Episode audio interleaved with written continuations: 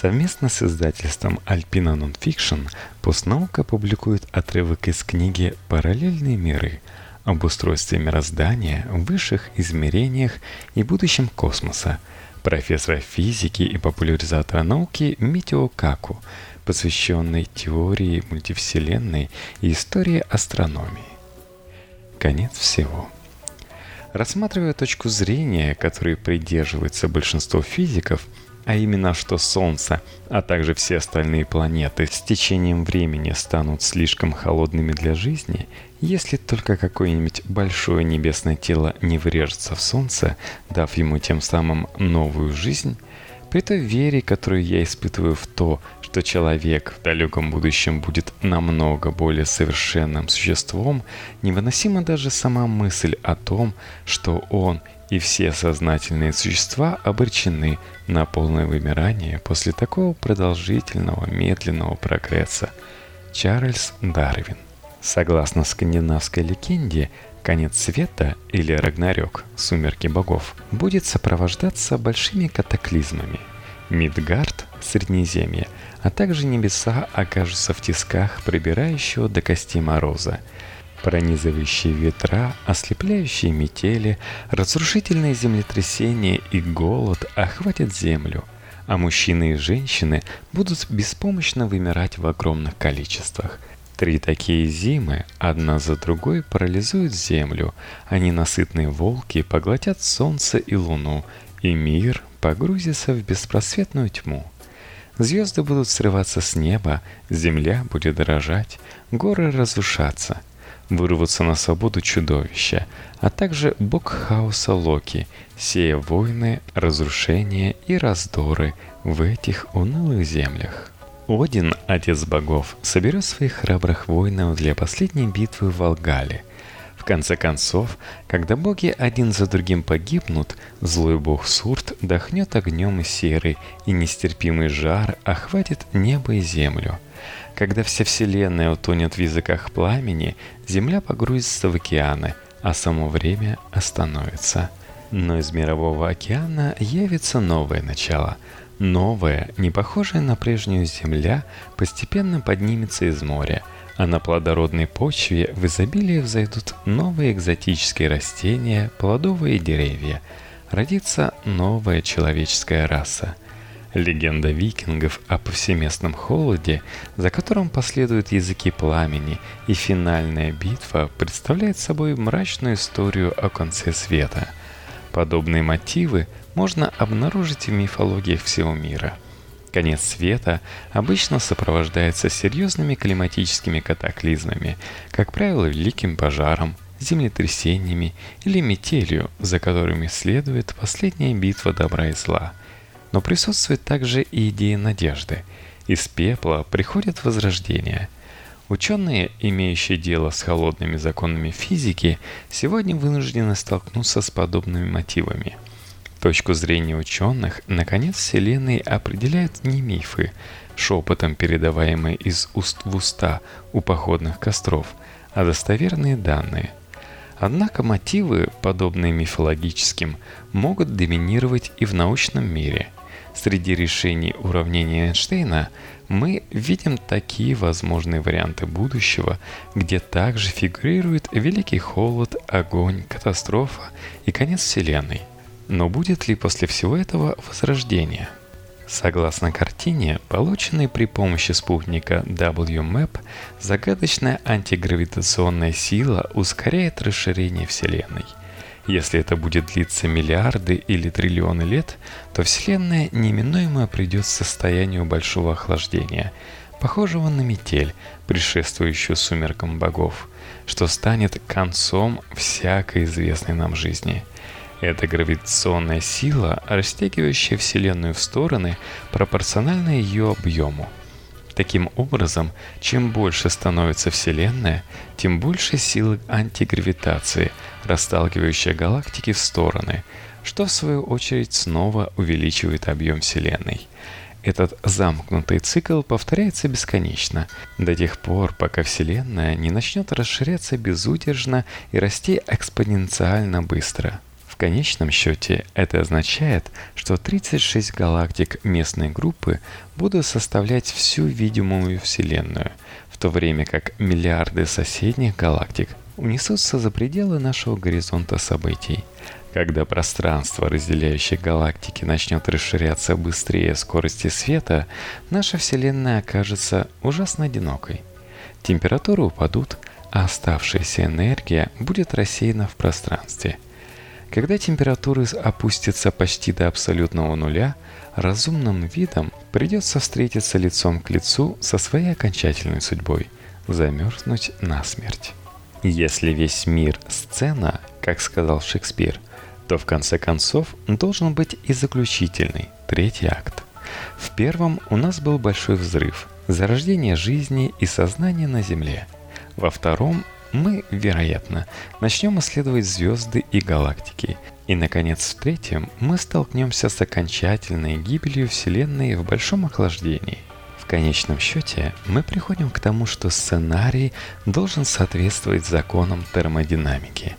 В XIX веке физики сформулировали три начала термодинамики, которые управляют тепловой физикой, и начали размышлять о конечной смерти Вселенной.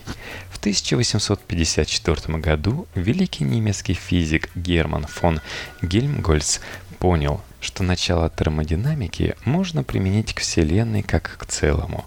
А это означает, что всему, что нас окружает, в том числе звездам и галактикам, в итоге наступит конец. Первое начало термодинамики гласит, что общее количество вещества и энергии остается неизменным, Хотя вещество и энергия могут превращаться друг в друга с помощью знаменитого уравнения Эйнштейна E равно mc квадрат, общее количество вещества и энергии создать или уничтожить нельзя. Второе начало самое загадочное и глубокое. Оно гласит, что общее количество энтропии, хаоса или беспорядка во Вселенной все время возрастает – Иными словами, в конце концов, все должно состариться и прийти к своему завершению. Лесные пожары, ржавление машин, падение империй, старение человеческого тела – все эти процессы представляют возрастание энтропии в мире. К примеру, легко сжечь клочок бумаги. Этот процесс представляет собой чистый прирост общего количества энтропии. Однако невозможно загнать дым обратно в бумагу.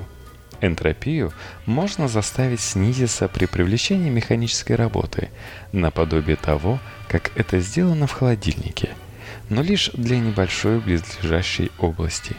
Что касается общей энтропии всей системы, холодильник плюс все его окружение, то она всегда возрастает. Артур Эдингтон однажды так сказал во втором законе. Закон, согласно которому энтропия все время возрастает, занимает, по моему мнению, высшее положение среди всех законов природы. Если обнаруживается, что ваша теория противоречит второму закону термодинамики, я не думаю, что у нее есть какие-то шансы. Этой теории остается лишь потерпеть унизительное поражение. Поначалу кажется, что существование сложных форм жизни на Земле противоречит второму закону. Удивляет, что из хаоса ранней Земли появилось невероятное разнообразие жизненных форм, даже обладающих разумом и сознанием, что снижает количество энтропии. Некоторые принимают это чудо за подтверждение того, что к созданию приложил свою руку некий благожелательный творец. Но вспомним о том, что жизнь движется согласно законам эволюции и что Солнце бесконечно поставляет дополнительную энергию, питающую жизнь. И если рассматривать Землю и Солнце вместе, то общая энтропия системы все же возрастает. Третье начало гласит, что никакой холодильник не может достичь температуры абсолютного нуля – можно дойти до температуры на ничтожную долю выше абсолютного нуля, но никогда нельзя достичь состояния с нулевым движением. А если мы включим квантовый принцип, то это подразумевает, что молекулы всегда будут обладать небольшим количеством энергии, поскольку нулевая энергия означает, что нам будут известны точное местонахождение и точная скорость каждой молекулы. А это противоречило бы принципу неопределенности. Если применить второе начало в масштабах всей Вселенной, то это означает, что вся Вселенная в конечном счете остановится. Звезды израсходуют свое ядерное топливо, галактики больше не будут освещать небо, а от Вселенной останется безжизненное скопление мертвых звезд-карликов, нейтронных звезд и черных дыр. Вселенная погрузится в вечную тьму. Некоторые космологи пытались обойти эту тепловую смерть, выдвинув теорию пульсирующей Вселенной. В такой Вселенной энтропия постепенно возрастала бы по мере ее расширения и в конечном счете сжатия. Но после того, как произойдет большое сжатие, непонятно, что станет с энтропией во Вселенной. Некоторые поддерживают мысль о том, что Вселенная, возможно, могла бы просто-напросто в точности повторить самое себя в течение следующего цикла. Более реалистичной выглядит возможность того, что энтропия перенесется в следующий цикл, а это означает, что срок жизни Вселенной будет постепенно увеличиваться с каждым новым циклом. Но вне зависимости от того, как мы будем рассматривать этот вопрос, результатом развития пульсирующей Вселенной, так же как открытой и закрытой Вселенной, станет уничтожение всякой разумной жизни. Одной из первых попыток применения физики для объяснения конца Вселенной стала работа, написанная в 1969 году сэром Мартином Рисом. Она называлась «Коллапс Вселенной. Эсхатологическое исследование». В те времена о значении омега было мало что известно, а потому из предположения Риса, что омега равна двум, вытекало, что Вселенная в конечном счете прекратит свое расширение и погибнет не от большого охлаждения, а от большого сжатия. Рис подсчитал, что расширение Вселенной в конце концов прекратится, когда галактики будут находиться на расстоянии вдвое большем, чем сейчас. Тогда гравитация наконец преодолеет первоначальное расширение Вселенной. Красное смещение, которое мы наблюдаем в небе сегодня, превратится в синее, когда галактики ринутся по направлению к нам – Согласно этой версии, приблизительно через 50 миллиардов лет, считая от настоящего времени, произойдут катастрофические события, которые станут началом последней предсмертной агонии Вселенной. За 100 миллионов лет до большого сжатия галактики Вселенной, в том числе и наша галактика Млечный Путь, начнут сталкиваться друг с другом и в конце концов сольются – как это ни странно, Арис обнаружил, что отдельные звезды прекратят свое существование еще до того, как начнут сталкиваться друг с другом, по двум причинам. Во-первых, возрастут энергии излучения других звезд по мере того, как Вселенная будет сжиматься. Таким образом, звезды будут купаться в обжигающем, сместившемся в синюю сторону свете, исходящем от других звезд – во-вторых, возрастет температура фонного микроволнового излучения, связанная с резким скачком температуры всей Вселенной. Совместное действие этих двух эффектов создаст температуры, превосходящие температуры с поверхности звезд. Звезды будут поглощать тепло быстрее, чем смогут от него избавляться. Иными словами, звезды, вероятно, разрушатся и рассеются в сверхгорячие газовые облака. Разумная жизнь при таких условиях неизбежно погибнет, сгорев в космическом жаре, изливающемся из близлежащих звезд и галактик. Спасения нет. Как написал Фриман Тайсон, как ни прискорбно, я вынужден согласиться, что в этом случае мы не избежим зажаривания, как бы глубоко мы ни вкопались в Землю, чтобы защититься от фонового излучения синим смещением, мы сможем лишь на несколько миллионов лет отсрочить свой жалкий конец.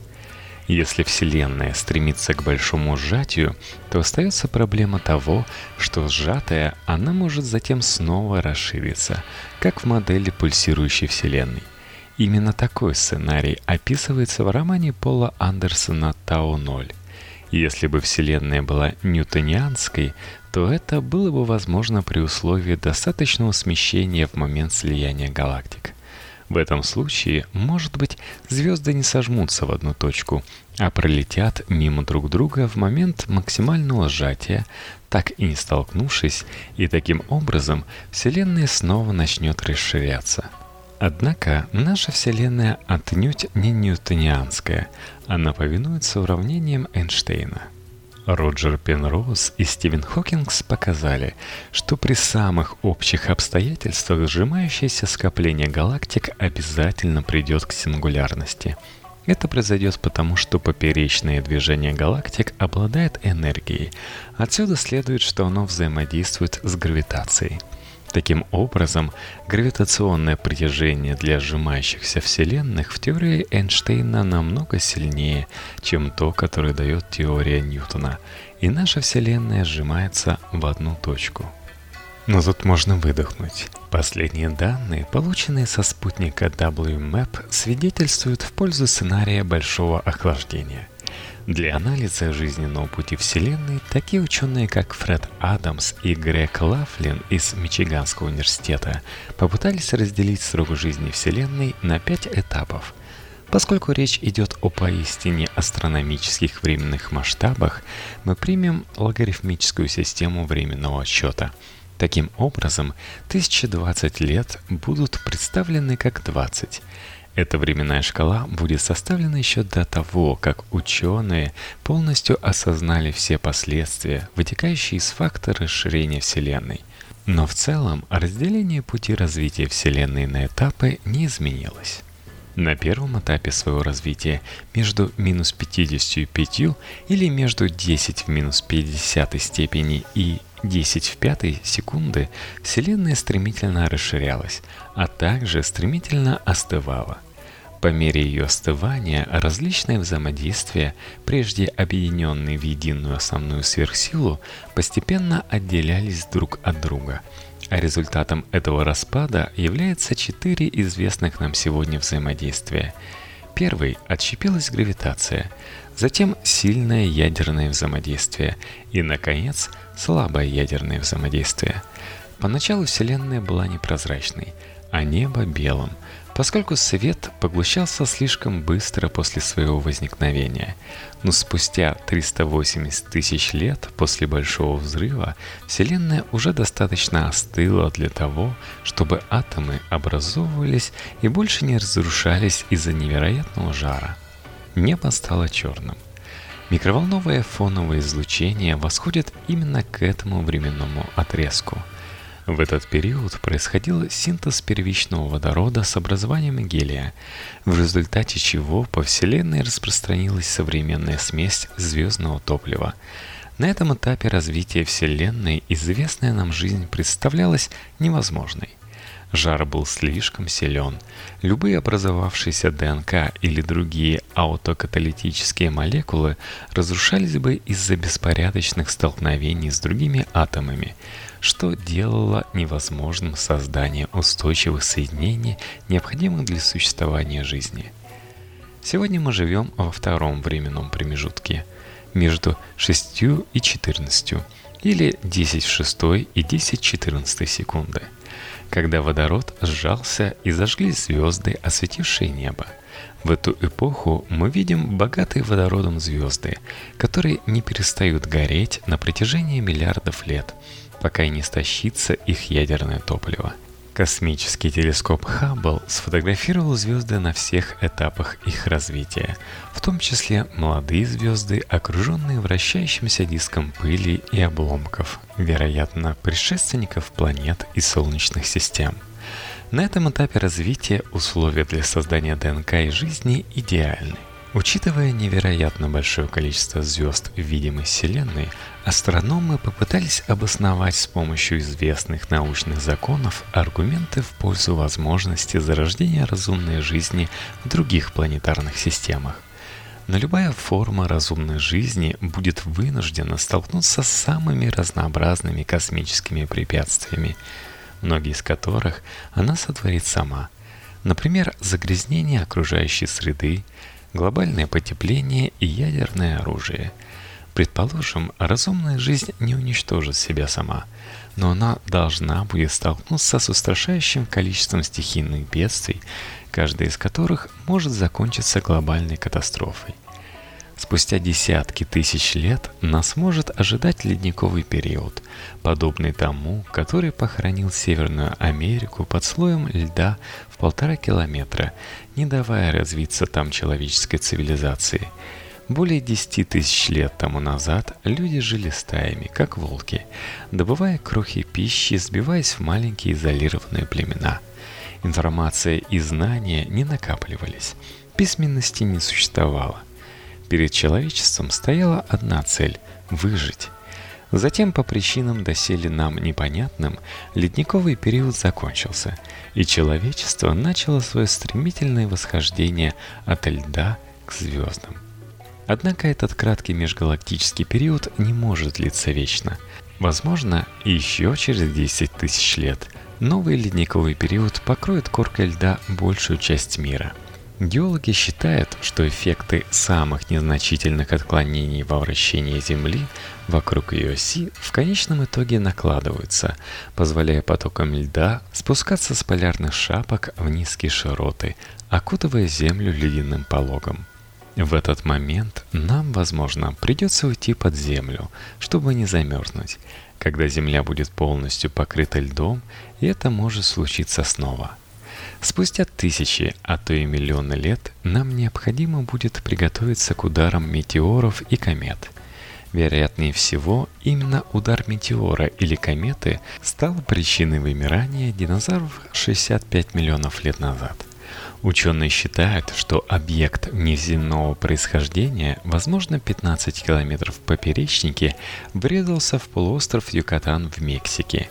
В результате этого удара образовался кратер диаметром 300 километров, а также произошел выброс в атмосферу достаточного количества обломков, чтобы закрыть солнечный свет, и на Земле стало темно. Следствием этого стали чрезвычайно низкие температуры, которые убили растительность и преобладающую в те времена форму жизни – динозавров. Менее чем за год динозавры, а также большинство других видов на Земле исчезли – Судя по частоте столкновений с внеземными телами в прошлом, существует один шанс из 100 тысяч, что в ближайшие 50 лет столкновение с астероидом станет причиной коллизии мирового масштаба. Если рассматривать временной отрезок в миллионы лет, то вероятность серьезного столкновения возрастет почти до 100%.